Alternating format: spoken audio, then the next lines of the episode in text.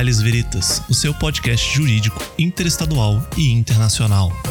Nós auxiliamos acadêmicos dentro e fora do mundo jurídico que possuem interesse pelo direito.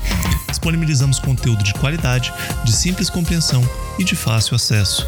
Nosso programa conta com episódios de notícias, debates e entrevistas com profissionais de referência no mercado, contando com a participação ilustre dos maiores advogados do Distrito Federal e do Brasil, políticos, professores e muito mais. Sou o seu host e fundador, Felipe Mas, e, sem mais delongas, aproveitem o episódio de hoje e sejam todos muito bem-vindos a mais um episódio do Legais Veritas.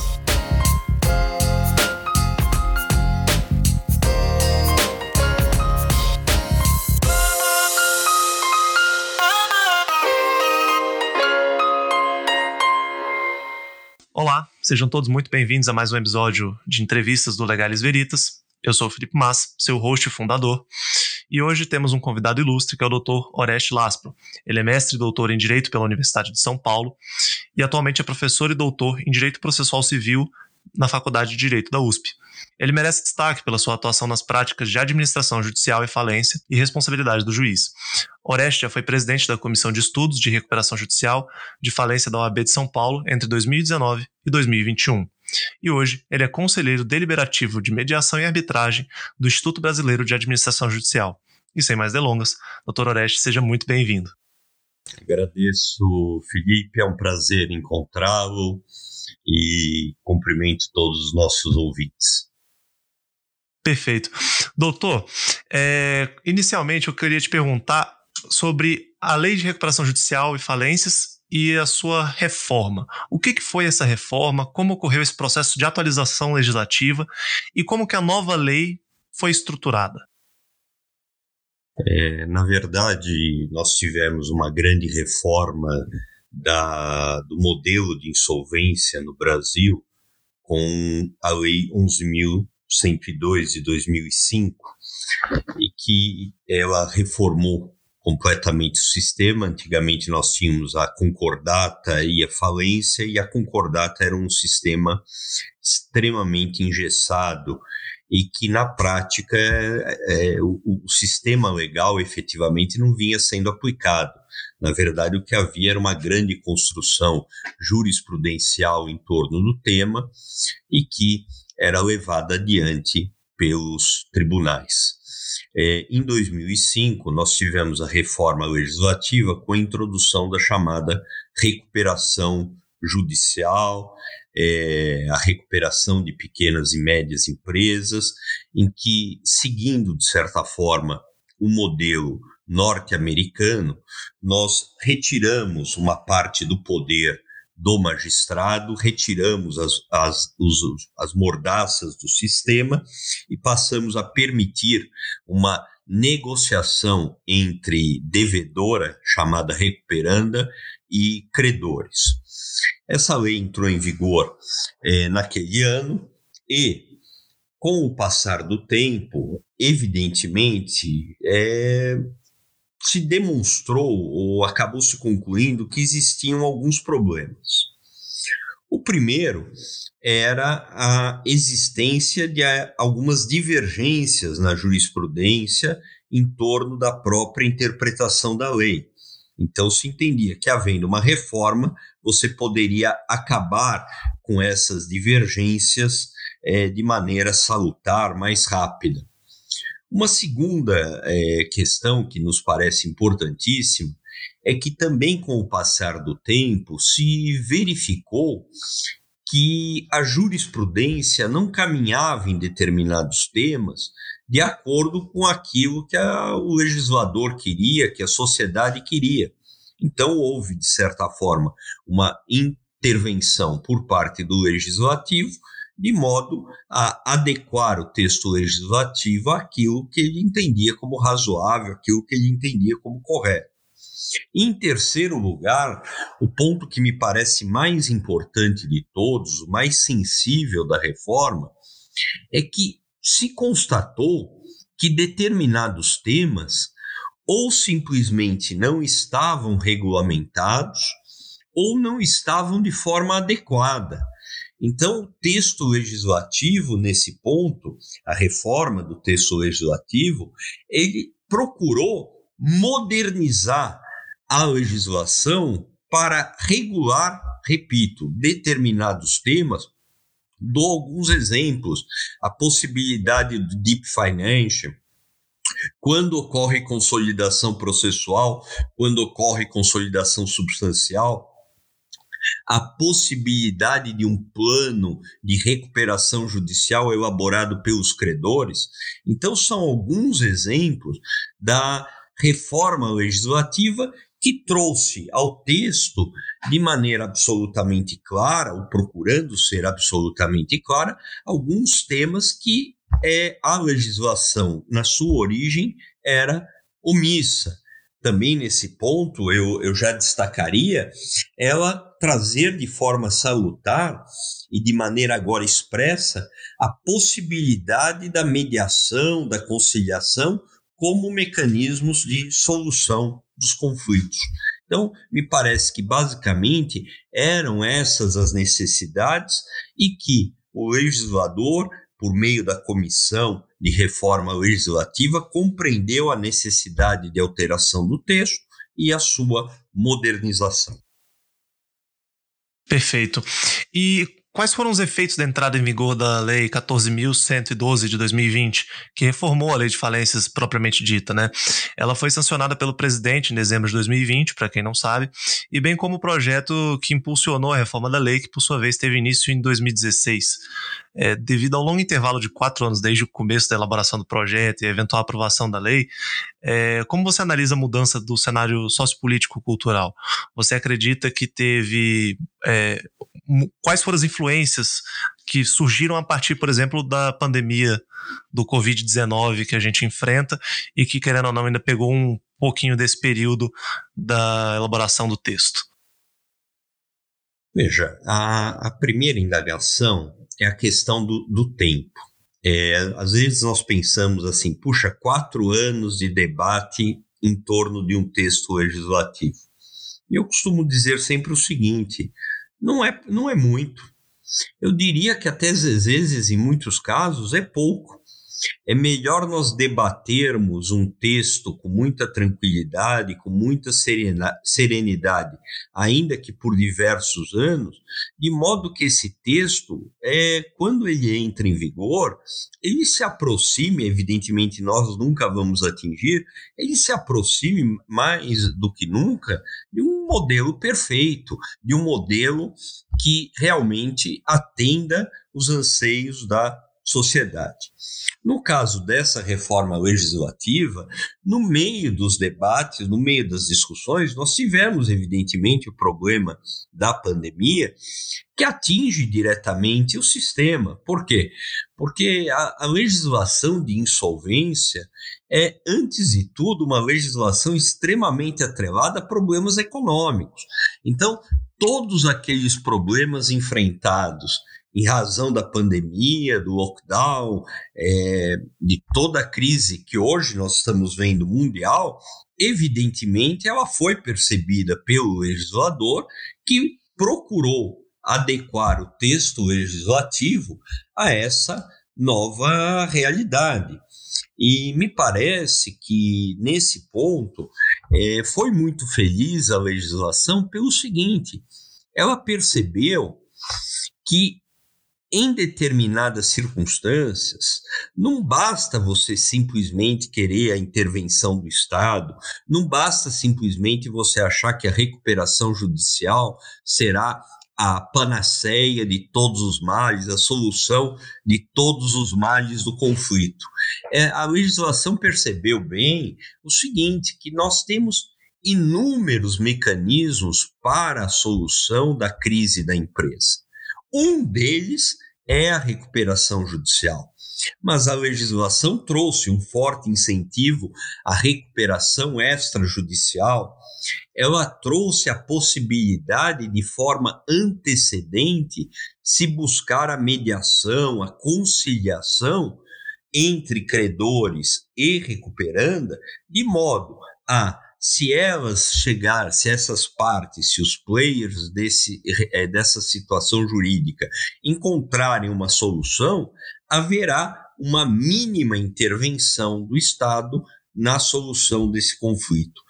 Me parece que essa é a grande ideia da reforma legislativa. Nós temos plenamente em mente que existem inúmeros mecanismos de solução de conflitos e a recuperação judicial, embora nós possamos dizer que é o principal deles, não é o único mecanismo de solução. Então, o grande mérito da reforma legislativa talvez tenha sido a de buscar harmonizar todo esse sistema. Evidentemente, a lei tem um pouco mais de um ano em vigor, então é natural que ainda tenhamos muitos debates, muitas discussões. Existem é, pontos em que a lei ela não ficou absolutamente clara, como eu dizia ante anteriormente, nenhuma lei é perfeita. Outras questões, ainda que o texto legislativo aparentemente esteja claro, haverá um debate em torno da interpretação da lei dentro do sistema jurídico como um todo, e isso é absolutamente normal, é isso é absolutamente salutar. Esperamos, evidentemente, que a harmonização do sistema, que nós ultrapassemos essas situações de dúvida é, em torno do texto legislativo o mais breve possível, em prol, evidentemente, de uma estabilidade nas relações jurídicas e econômicas. Com certeza, e afinal de contas, essa norma, ainda mais sendo recente como ela é, ela tem uma relevância maior do que nunca hoje em dia, porque a pandemia afetou o faturamento da maioria dos pequenos e grandes negócios do país inteiro, e até mesmo em âmbito internacional.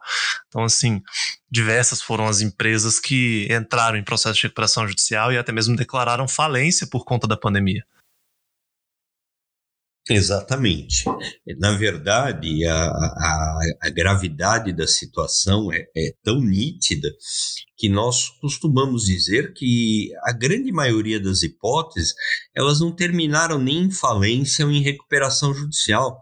Uma infinita quantidade de empresas simplesmente fecharam as suas portas, o negócio foi abandonado é, sem nenhum tipo de intervenção do Estado, jurisdição, sem intervenção do judiciário, e são aquelas situações dramáticas em que, na verdade, muitas vezes os credores vão propor demandas judiciais, mas que de antemão nós sabemos que serão demandas absolutamente infrutíferas, porque o empresário, né, em muitas situações, ele não fugiu, ele não deixou de pagar porque quis, ele simplesmente se viu diante de uma situação tão dramática que ele simplesmente fechou as portas e foi tentar sobreviver de outra maneira.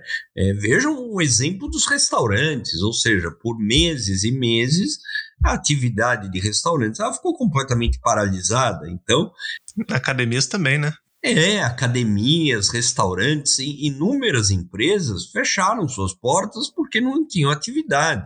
E, evidentemente, para retomar essa atividade, elas dependiam de muitas vezes de uma, ajuda financeira, e como ou o proprietário ou aquela empresa não conseguiu essa ajuda, ela teve que ir a uma simplesmente a uma situação de encerramento das informal das atividades, não tem nem baixa de CNPJ, nem baixa junta junta comercial, não há nada disso, há simplesmente se baixam as, a, a, as, as portas e encerra-se informalmente a atividade. Agora, evidentemente, aqueles negócios de maior porte, aqueles que não tiveram condição realmente de sobreviver, acabaram indo para o processo de falência, e outros estão buscando a recuperação judicial. É, e querendo ou não, também é, muitas das empresas chegaram numa situação tão crítica que não tinham condições de arcar com as custas advocatícias e custas legais, processuais mesmo, de fazer o processo regular de encerramento das atividades e fechamento do CNPJ. Exato. Esse é um ponto muito importante que você tocou, Felipe, que é um, do, um dos problemas que nós enfrentamos na recuperação judicial e que, de certa forma, foi enfrentada na reforma legislativa. O processo de recuperação judicial ele é um processo caro. Ninguém coloca em dúvida. O problema das custas, os advogados especializados, os administradores judiciais, a questão de publicação de editais, toda a formalidade, a realização da assembleia de credores, tudo isso, evidentemente, tem um custo que muitas vezes, para uma empresa em dificuldade, é alto. Por essa razão é que a lei criou outras portas para a solução dos conflitos. A ideia da recuperação extrajudicial, a possibilidade da mediação antecedente, é, a possibilidade de você é, buscar é, a recuperação de pequenas e médias empresas, que também a, o texto legislativo foi reformado. Então, são, foram todos mecanismos criados pela lei, de certa forma, para tentar é, resolver o problema da crise de empresa da forma mais adequada possível eu, eu volto a frisar: é, não existe o sistema de solução de conflito único, perfeito, capaz de resolver todas as situações de crise de empresa. Evidentemente, cada um vai ter que buscar a solução mais adequada. Não esquecendo nunca, Felipe, que a, a maneira mais adequada é aquela clássica do devedor procurar os credores e de maneira absolutamente informal, sem nenhuma intervenção do Estado de aquisição, é tentar compor as dívidas. Vejam que no, durante o período da pandemia foi absolutamente comum que as pessoas procurassem os bancos, as instituições financeiras e renegociassem prazos, carências, de modo a tentar solucionar o conflito, solucionar a posição de, evidentemente, de inadimplência. E volto a repetir, no mais das vezes não era culpa do empresário, não era culpa de ninguém, era culpa de uma crise pandêmica mundial. E muitas das vezes não, nem há de se falar em boa fé ou má fé. Muitas vezes foi circunstância, fato atípico, é, que incidiu na empresa, que limitou a situação e a possibilidade de operação. É, a maior parte dos casos, é, a pessoa não teve culpa. Eu costumo dizer que quando nós nos deparamos com uma empresa em crise, a primeira pergunta que nós temos que fazer é a seguinte: a empresa está em crise porque o empresário agiu dolosamente, ele agiu de má fé? Se a resposta foi não, Daí temos que verificar, mas houve uma falha de gestão, essa falha pode ser corrigida? Mas daí vem perguntas seguintes que são fundamentais. Aquela atividade comercial, aquela atividade empresarial, ela ainda tem futuro? Eu costumo brincar, imagine que o sujeito fabrica CD. Evidentemente, hoje em dia, muito provavelmente, o indivíduo que fabrica somente CDs ele está fadado à insolvência, ele está fadado à bancarrota. Ou ele se reinventa, ou, evidentemente, a atividade dele não tem futuro, por quê? Porque o avanço tecnológico impede que ele tenha futuro. Agora, evidentemente, se o indivíduo não, não teve dolo na crise que ele enfrenta, que ele tem uma atividade que é viável, que tem futuro, Evidentemente que cabe ao mercado e ao Estado amparar essa empresa para que ela possa superar esse momento de crise. Sim, com certeza. É, retomando um pouco a resposta que você deu na pergunta anterior, em quais momentos que o Poder Judiciário passou a poder interferir no processo de reestruturação empresarial? É, como fazendo uma análise comparativa entre a legislação anterior e a, e a reformada, como que o momento de interferência estatal passou a acontecer e passou a ser possível e foi reajustado?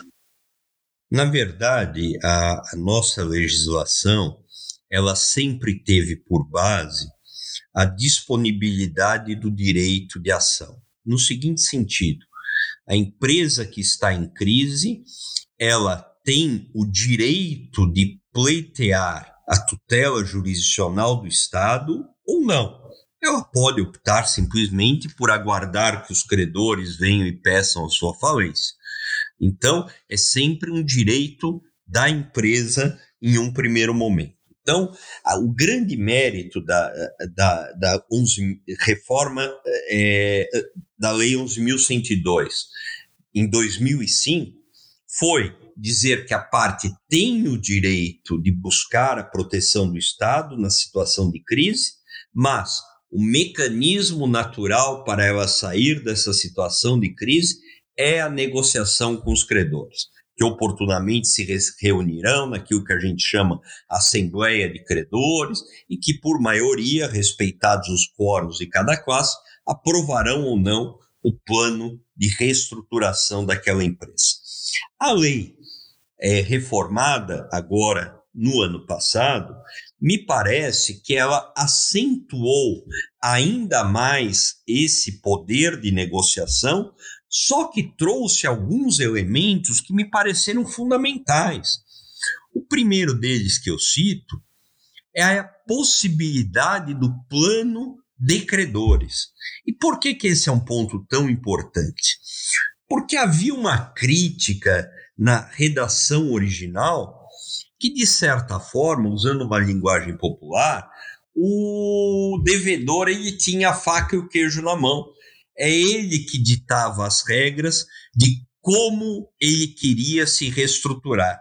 E o único poder que os credores tinham era de rejeitar aquele plano e, eventualmente, provocar uma falência, que muitas vezes não era desejada por ninguém.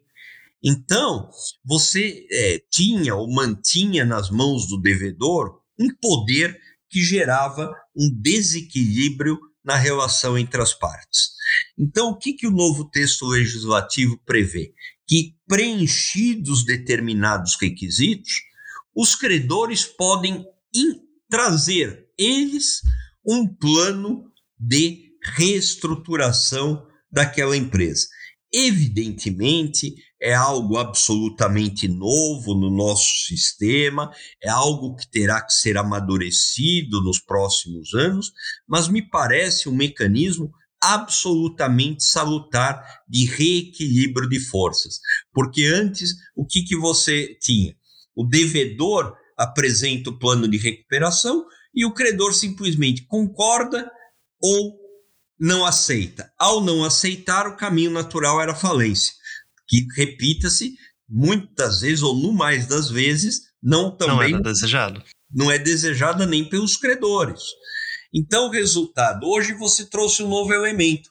Se você não me trouxer um plano adequado, eu, credor, tenho o poder de rejeitar o seu plano e eu apresentar um plano de reestruturação da sua empresa, desde que, naturalmente, atendidos os requisitos. Isso é um avanço muito grande no sistema. Por quê? Porque a ideia clássica nossa é que o proprietário da empresa, o majoritário, ele tinha o poder de vida e morte sobre a empresa. E hoje ele deixa de ter esse controle quando ele pede a recuperação judicial. Por quê? Porque ele sabe que uma das regras do jogo é justamente que os credores poderão impor um plano de recuperação por eles formulado. Isso é uma mudança importantíssima dentro do nosso modelo. É uma alteração na escala de poder, literalmente, né? A, a, a, voz de quem pode ou não delimitar as próximas etapas que o negócio vai seguir, tomar as próximas decisões, deixa de ser única exclusivamente o dono. Exatamente. Exatamente. É, é uma das consequências daquilo que a gente costuma sempre dizer. Ah, não, a, a, tem, a, a empresa tem uma função social, a Constituição ela garante a preservação da empresa. Mas não é só o bônus, tem que ter o ônus. Ou seja, a, a empresa deve sim ser preservada, mas o mercado é que deve ditar as regras em torno dessa preservação, chegando-se então agora ao ponto dos próprios credores apresentarem um plano para a sua reestruturação e superação da crise. É, eu, particularmente, acho que isso é uma é, estratégia legislativa muito interessante, como uma forma de retomada econômica do país também, depois da, da crise que a gente está enfrentando, porque dessa forma você passa a ter mais possibilidades e mais viabilidade de reestruturar e salvar aquele negócio que, por natureza, já tem alguma natureza econômica, já tem um fim social e muitas vezes prover sustento para várias famílias, para vários funcionários, para diversos clientes, dependendo da natureza do produto ou serviço que ela provê. Então, se você fornece mecanismos mais compreensivos de tentar manter aquele negócio na ativa, você favorece o empreendedorismo no país. E, por consequência, isso fortalece a economia. Exatamente isso, Felipe. Isso, a, a legislação também trouxe outros pontos que me parecem que são muito importantes. Eu, eu, eu, dou como exemplo, dentro dessa linha que você colocou, a possibilidade que uma empresa, mesmo tendo a falência sido decretada, o empreendedor, o empresário, ele possa rapidamente superar esse momento de crise, a falência, e possa no futuro retomar as suas atividades é, favorecendo, incentivando o empreendedorismo, diferenciando de maneira muito clara aquilo que nós poderíamos dizer o mau empresário, aquele que efetivamente deve ser banido, retirado do mercado, e, da, e diferenciando daquele que simplesmente teve um infortúnio num determinado momento. É interessante esse ponto se abordou bem, Felipe. Era antigamente o sujeito que era falido, ele era encarado pelo mercado quase que como se fosse um leproso, ninguém podia se chegar perto. Não, ele é falido, ele nunca mais vai ter uma oportunidade na vida. A reforma do texto legislativo, que entrou em vigor no ano passado, ele procura, essa reforma procura, de certa forma, superar essa pecha do, do empresário, que volto a repetir, muitas vezes ele não faliu porque ele é, é, é, bandido, porque ele quis dar um golpe na praça, ele faliu simplesmente por uma crise de liquidez, muitas vezes momentânea. Então, a possibilidade de você encerrar rapidamente essa falência e dar a oportunidade da retomada da atividade, me parece que é fundamental e extremamente feliz na reforma legislativa. É, e tem, um, tem alguns estudos, né? Eu não vou me recordar exatamente os nomes, que são diversos, que falam que o mercado é cíclico, onde é, ele oscila como se fosse uma onda num gráfico. Ele tem momentos em alta, ele tem momentos em crise em que ele está em queda extrema. Mas por mais que ele tenha um momento de crise, ele sempre se retoma, ele sempre repassa por um momento de alta. Então, com essa possibilidade do empresário conseguir se manter no mercado, conseguir atuar e, como você colocou, né, de certa forma, quebrar um pouco desse tabu de, nossa, ele é falido, ele não sabe administrar empresas, acaba contribuindo para alcançar novamente o pico dessa curva. Exatamente. É aquela história, o que evidentemente ergue a economia do país é o empreendedorismo, não tem outro jeito. Se você punir drasticamente todo aquele que em algum momento teve um momento de infelicidade, de crise econômica e querer bani-lo do mercado, evidentemente você vai criar um temor de tal ordem que ninguém, evidentemente, vai se arriscar. E, e é interessante isso, e é fundamental para que a gente compreenda o sistema, que devemos sim penalizar o mau empreendedor, mas nós devemos proteger e dar novas oportunidades àqueles que simplesmente, num momento de infelicidade, não suportaram, evidentemente, uma crise e que você bem colocou antes. A crise que nós enfrentamos em 2020 e 2021 e ainda estamos enfrentando agora não foi qualquer crise. Nenhum de nós, o mais pessimista que fosse, imaginava que nós enfrentaríamos em pleno século 21 uma pandemia da ordem dessa proporção. Nossa, dessa proporção, dessa grandeza. Ou seja, é, nem o, eu brinco sempre com os meus alunos, nenhum pessimista nato como eu conseguia imaginar que, nós, que eu enfrentaria, o que nós enfrentaríamos, uma pandemia da dimensão que nós enfrentamos. Sim, com certeza. E eu não diria nem só punir, mas não favorecer, na verdade, né? Às vezes a intenção não é nem punir com, com, com a norma, mas sim ela acaba sendo tão burocrática, tão trabalhosa, tão minuciosa em detalhes técnicos que às vezes ela simplesmente dificulta. Sim, não há dúvida nenhuma. Veja, quanto mais complexa é a norma, mais evidentemente serão os meandros, serão os obstáculos a serem por todos superados. E evidentemente isso é, muitas vezes gera custos, custos que a empresa não tem. Você citou antes. Muitas vezes a crise é tão grande que a empresa não tem dinheiro nem para pagar as custas do processo. Então, evidentemente que é, esse tipo de situação, a legislação, de certa forma, terá que se amoldar para ajudar as empresas a solucionar a crise. Que volto a repetir, nós enfrentamos e ainda estamos enfrentando uma crise sem precedentes.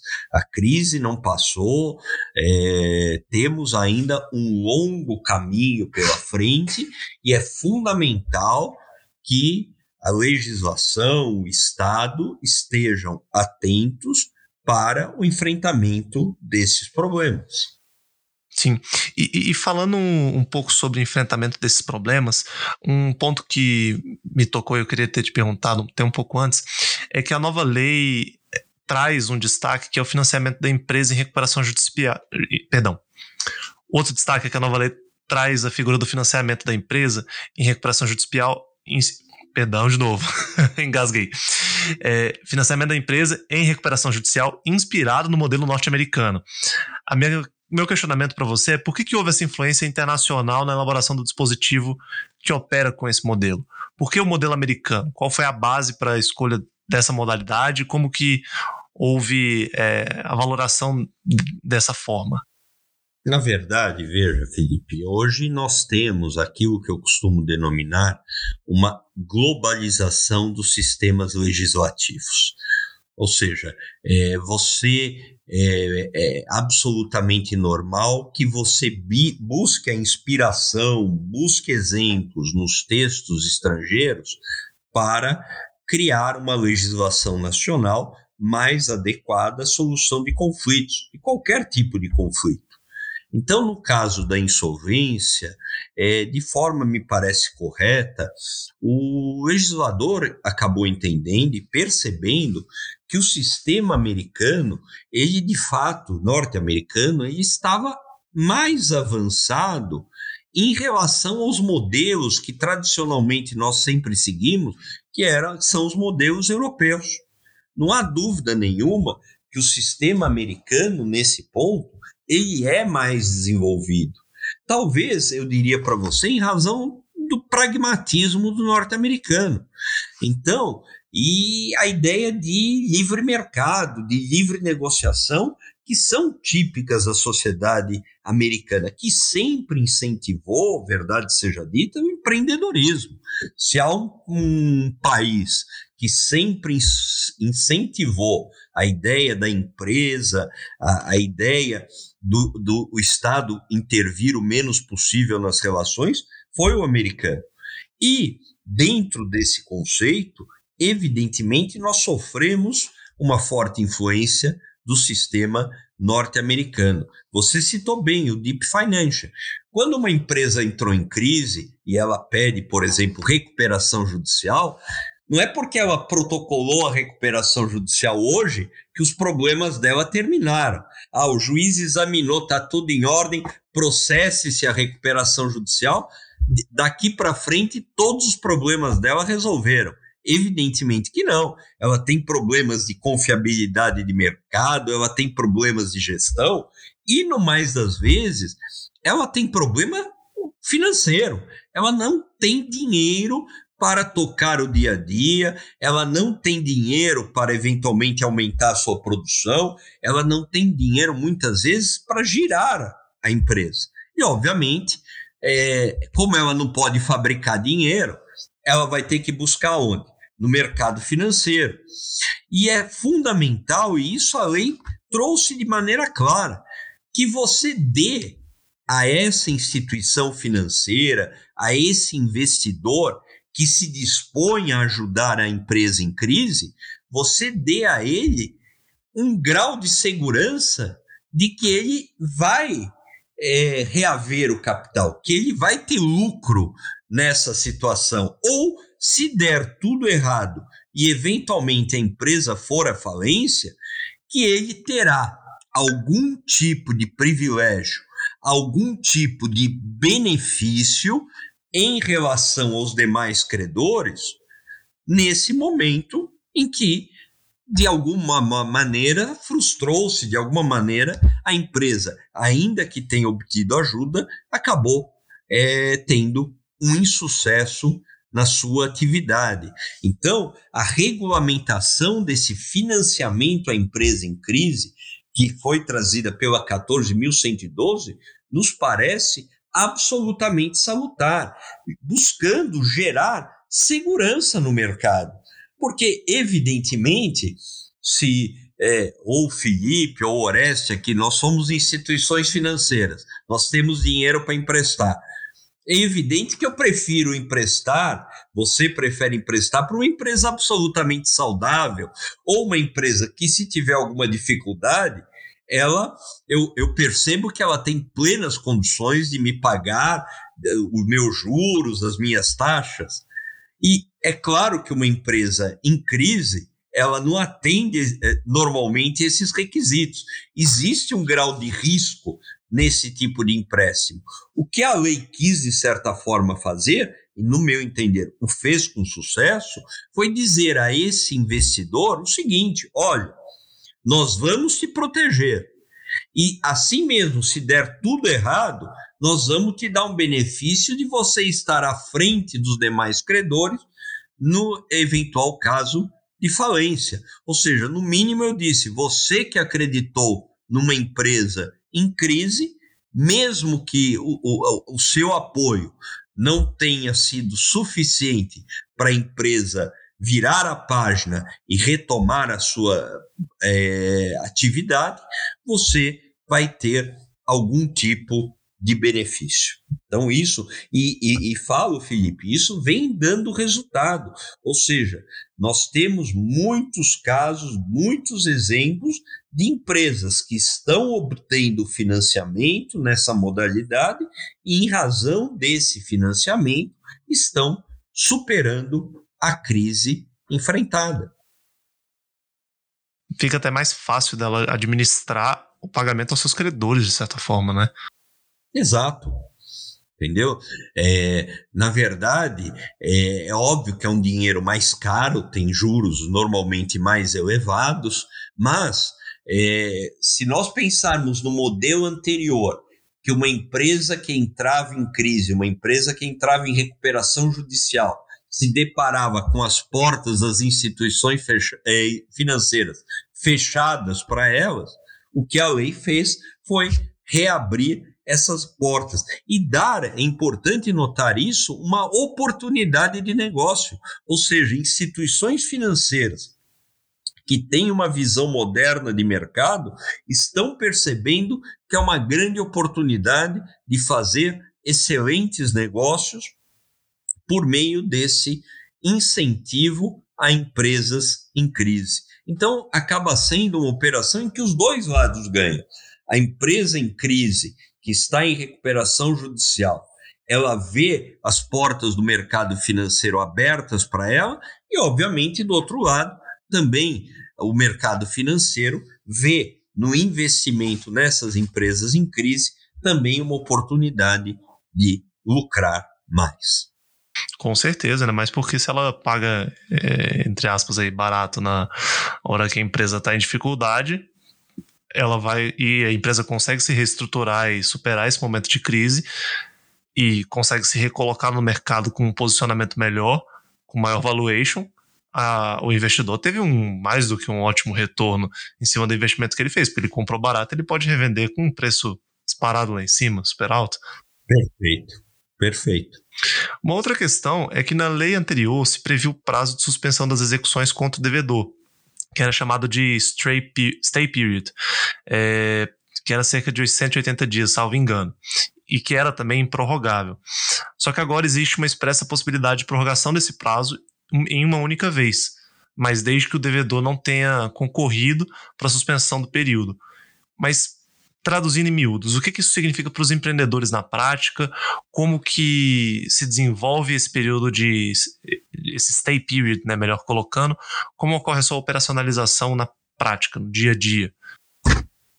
Perfeito, Felipe. Na verdade, esse é um dos pontos que eu citava é, da importância da reforma legislativa.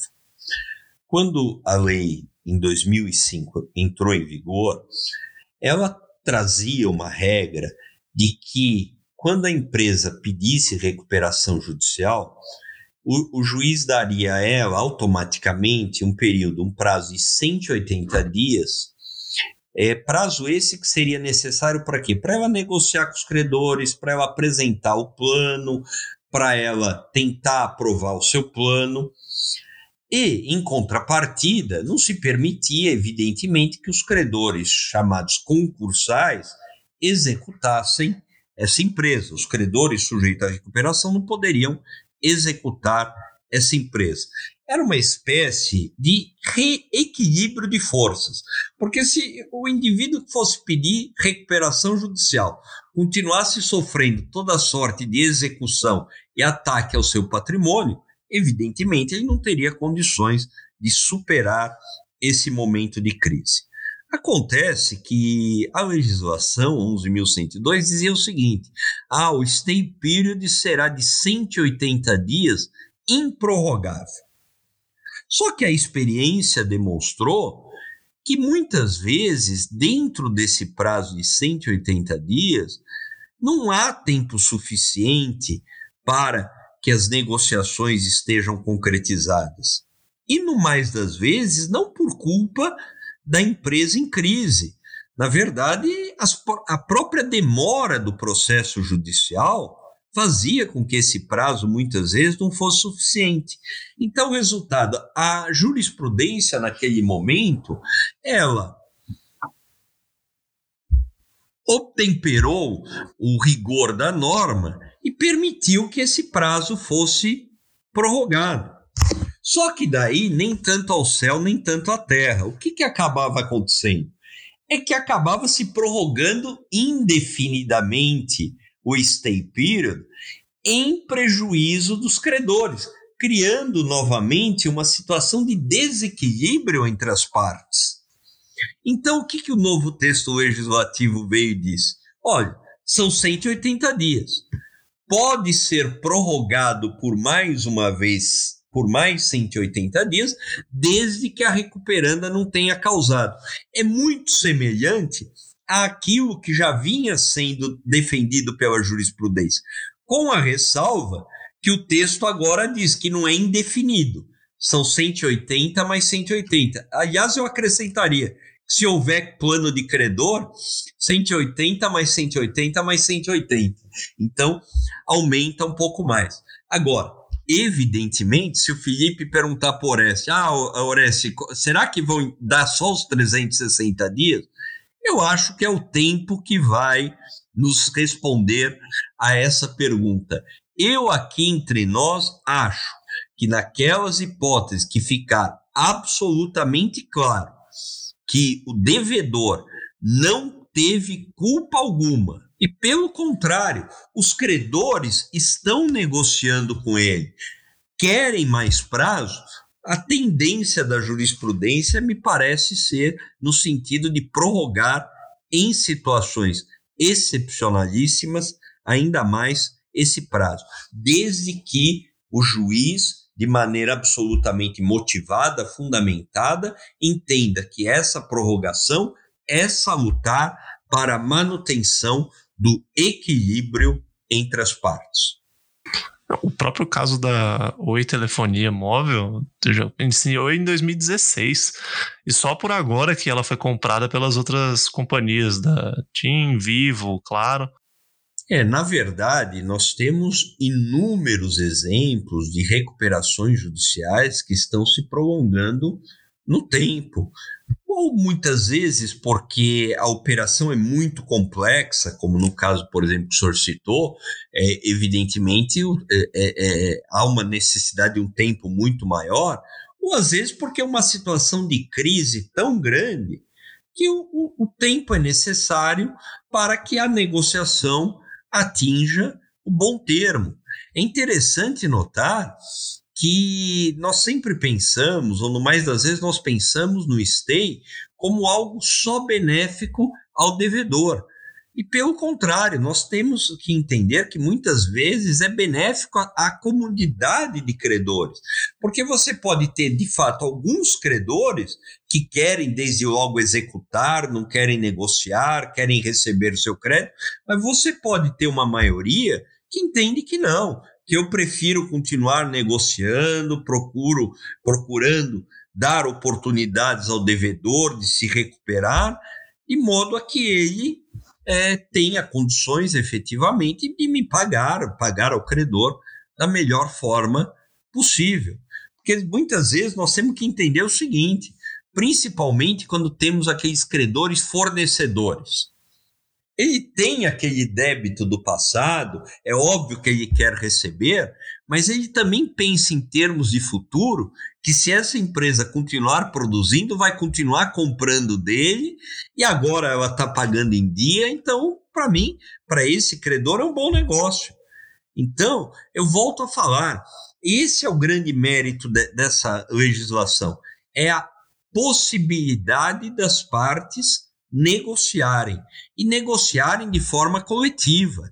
A vontade individual de um credor tendo que dar espaço à vontade de toda a coletividade de credores. Ou seja, não há mais espaço para aquilo que nós poderíamos dizer aquele individualismo exacerbado. Ah, você não me pagou, ou você me paga ou você quebra. Eu vou brigar até o fim para você quebrar é, não, não, me importam os outros, não me importam os trabalhadores, não me importam os demais credores. Eu vou ser mais um na minha lista de devedores. Então, ou você me paga, ou eu, ou eu vou trabalhar para te quebrar. Não há mais espaço para esse tipo de mentalidade egoísta. Temos que buscar de forma coletiva a superação de crise da empresa. Esse me parece o grande mérito da legislação que hoje está em vigor. E a ver, você acha que caberia, por exemplo, o, o refinanciamento da dívida da Oi sobre a ótica dessa nova legislação? Me parece. Assim, óbvio, é em um caso hipotético, né? Porque as negociações decorreram por anos. Ela, ela enfrentou um caso muito complexo. É, veja, não, não precisamos nem citar esse caso, mas nós podemos citar hipóteses que vêm ocorrendo é, daquilo que nós chamamos recuperação judicial da recuperação judicial. A empresa fez uma recuperação judicial, ela aprovou um plano de credores, foi homologado, depois se encerrou essa recuperação judicial, só que ela ainda não conseguiu superar a crise. Então ela pede uma segunda recuperação judicial e os credores que estavam na primeira agora também estão na segunda. É óbvio que o credor nunca está satisfeito com esse tipo de situação. Uma vez você negociou comigo, eu, eu te apoiei, aprovei o plano, você não me pagou, agora você pede de novo a minha ajuda. É evidente que muitas vezes o credor não fica satisfeito com esse tipo de situação. Mas a legislação, salvo o melhor juízo, permite que isso ocorra. E não há mal nenhum. No seguinte sentido, muitas vezes o tempo anterior não foi suficiente para a superação da crise. Ah, porque a empresa foi mal gerida, a empresa deu um golpe na praça. Isso vai ser analisado pelo judiciário, isso vai ser analisado pelo administrador judicial nomeado pelo juiz, isso vai ser analisado pelos credores que estão examinando os balanços, a documentação daquela empresa. E caberá, evidentemente, a essa coletividade de credores, ao final, decidir a respeito do futuro daquela empresa. Perfeito.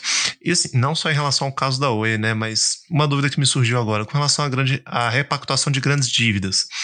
Como que isso funciona e como que a empresa acaba demonstrando seu comprometimento em honrar o passivo tributário inscrito em dívida ativa de acordo com suas condições financeiras? Porque, por exemplo, é, por falta de, de um bode expiatório melhor do que o caso da Oi, que foi notório nacionalmente, a dívida dela superou 65 bilhões de reais.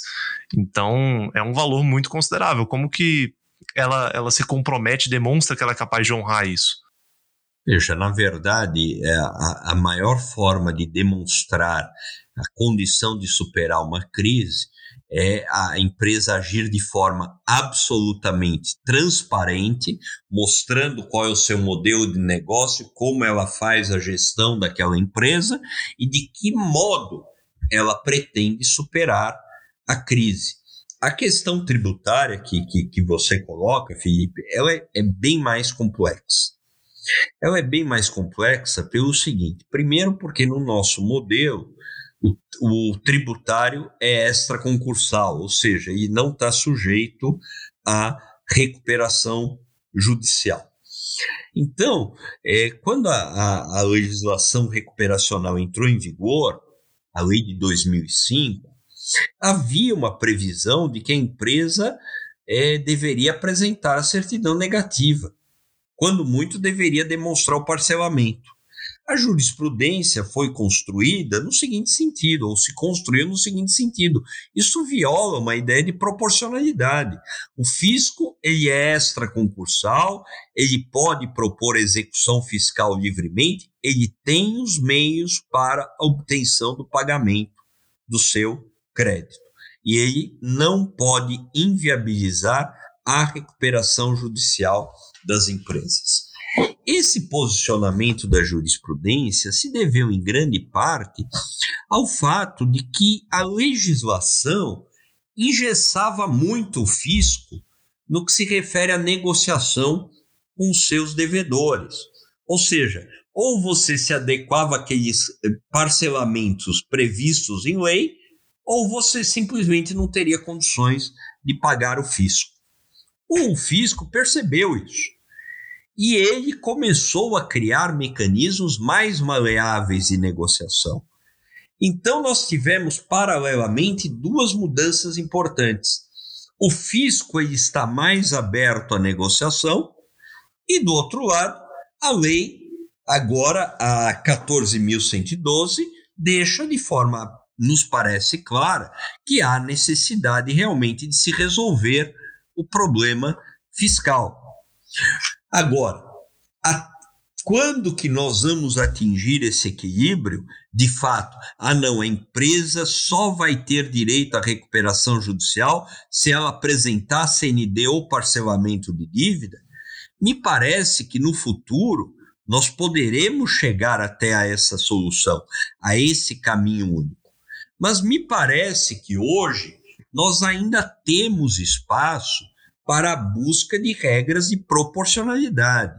Ou seja, eu não posso asfixiar uma empresa que hoje está em pleno funcionamento, dando emprego, pagando os credores concursais, pelo simples fato de dizer: ah, não, você não tem CND, então você não tem direito. Ah, você não tem parcelamento, então você não tem direito. Porque muitas vezes essa empresa ela está em discussão judicial com o fisco. Ela entende que não deve. Ela muitas vezes está buscando negociar, mas ainda não se atingiu um denominador comum. Então, me parece que com o tempo, nós teremos, mesmo na 14.112, buscar uma, uma posição de equilíbrio. Novamente, me parece que o mais salutar será responder àquela pergunta. A empresa em recuperação, ela não está pagando o fisco, não está buscando a negociação com o fisco. Por quê? Ela está se utilizando maliciosamente do Instituto da Recuperação Judicial ou porque de fato ela ainda tem dificuldades momentâneas que poderão ser sim superadas no futuro e é por essa eh, razão que ela ainda nesse momento não conseguiu uma solução para o problema fiscal. Me parece, se a empresa tem condições de superar a crise, se a empresa está agindo de forma transparente, se ela de fato ela está buscando solucionar os seus problemas fiscais, nós não podemos simplesmente fechar as portas da recuperação judicial para essa empresa. Nós não podemos simplesmente alijá-la do, do sistema, porque ela, neste momento, não tem condições de pagar ou negociar adequadamente com o fisco. Me parece que nem mesmo o fisco quer que essa empresa eventualmente caminhe para a bancarrota. Se ela já começa a pagar os tributos, mostra sinais de boa fé, mostra sinais de transparência, mostra sinais de que está querendo resolver o problema, me parece que o bom senso será no sentido que o próprio fisco quer negociar, próprio fisco quer achar uma solução para o problema. Ninguém quer, usando a linguagem popular, matar a galinha dos ovos de ouro. Com certeza. É, mas só para pontuar aqui para os nossos ouvintes, caso alguém não, não tenha esclarecido, o que, que seria o princípio da proporcionalidade e como que ele se aplica? É, a ideia da proporcionalidade é que você não pode ter nenhuma norma que a sua interpretação literal gera a inviabilidade de outras normas, de outros institutos, de outros princípios. Isso me parece que a ideia da proporcionalidade ela aplica-se a princípios. É, eu, eu dou um exemplo. Nenhuma empresa pode é, exercer regularmente as suas atividades sem pagar tributos. Mas também não pode se admitir que o pagamento dos tributos é, gere a bancarrota da própria empresa, ou seja, em detrimento de todos os demais credores. Existe um princípio constitucional que as empresas devem pagar tributos. Existe um princípio de preservação das empresas. Nós temos que buscar o equilíbrio entre esses dois institutos, a preservação da empresa com o pagamento dos tributos. Ou seja, é aquela ideia que nós tínhamos na 2005. Ah, não, você não pode exigir que a empresa tenha CND, você, é, fisco, não negocia com ela, e se, se você não negocia e ela não te paga à vista, você não dá a CND, portanto ela vai quebrar. Então, evidentemente, esse modelo não é mais aceitável. O que deve se buscar é o equilíbrio. O fisco está, de fato, abrindo as portas à negociação, as empresas, evidentemente, devem se adequar a essa nova realidade, mas se ela está buscando se adequar, mas nesse momento nós não atingimos ainda um momento oportuno para que se possa entabular esse acordo, se possa resolver definitivamente a questão, nós não podemos, no meu entender pessoal, é simplesmente fechar as portas dizendo que ela não tem direito à recuperação judicial. Deve-se dar o prazo adequado à solução mais adequada a esse tipo de conflito. Entendi. É, bom, já caminhando agora para a nossa última pergunta, né? Após homologar e devidamente honrado o que foi pactuado no dia a dia, a execução em andamento pode ser suspensa. As negativações de Serasa e protestos de CDA podem ser cancelados, e eventual processo criminal em andamento pode até mesmo ser suspenso. Quais seriam os procedimentos a serem tomados pela empresa e pelo seu representante legal para assegurar a suspensão e o cancelamento? É, na verdade, depois de homologada a, o plano de recuperação judicial, evidentemente que essas execuções e, e esses protestos, etc., eles devem ter os seus efeitos suspensos, mas caberá, evidentemente, à empresa devedora requerer em juízo que sejam informados todos os órgãos no sentido de que se efetivem essas suspensões. O plano de recuperação homologada ele gera uma novação, ou seja, uma nova obrigação. E, portanto, essas anteriores devem ficar suspensas até o efetivo cumprimento do plano de recuperação judicial. Me parece que é um ponto fundamental Por quê? Porque, evidentemente, esses protestos, essas pechas em torno da empresa dificultam o seu soerguimento. E me parece que a ideia de aprovar um plano de recuperação é permitir efetivamente o soerguimento da empresa. Perfeito. Doutor, muito obrigado pela sua participação no nosso podcast. Eu que agradeço o convite, foi um prazer essa conversa consigo, Felipe. Com certeza, muito obrigado. É, as portas estão sempre abertas para a gente poder retomar esse debate, porque, como a gente pode perceber, tem muitos questionamentos, tem muito ponto ainda que não é tão intuitivo já que a lei é tão nova e que ainda é muito debatido não só nas salas das universidades, mas também na prática, no dia a dia e na recuperação de muitas empresas. É, eu que agradeço o convite e fico à disposição de vocês e dos ouvintes. É sempre um prazer participar. E parabéns pelo trabalho que vocês estão fazendo, é um trabalho magnífico. Parabéns mesmo. Muito obrigado.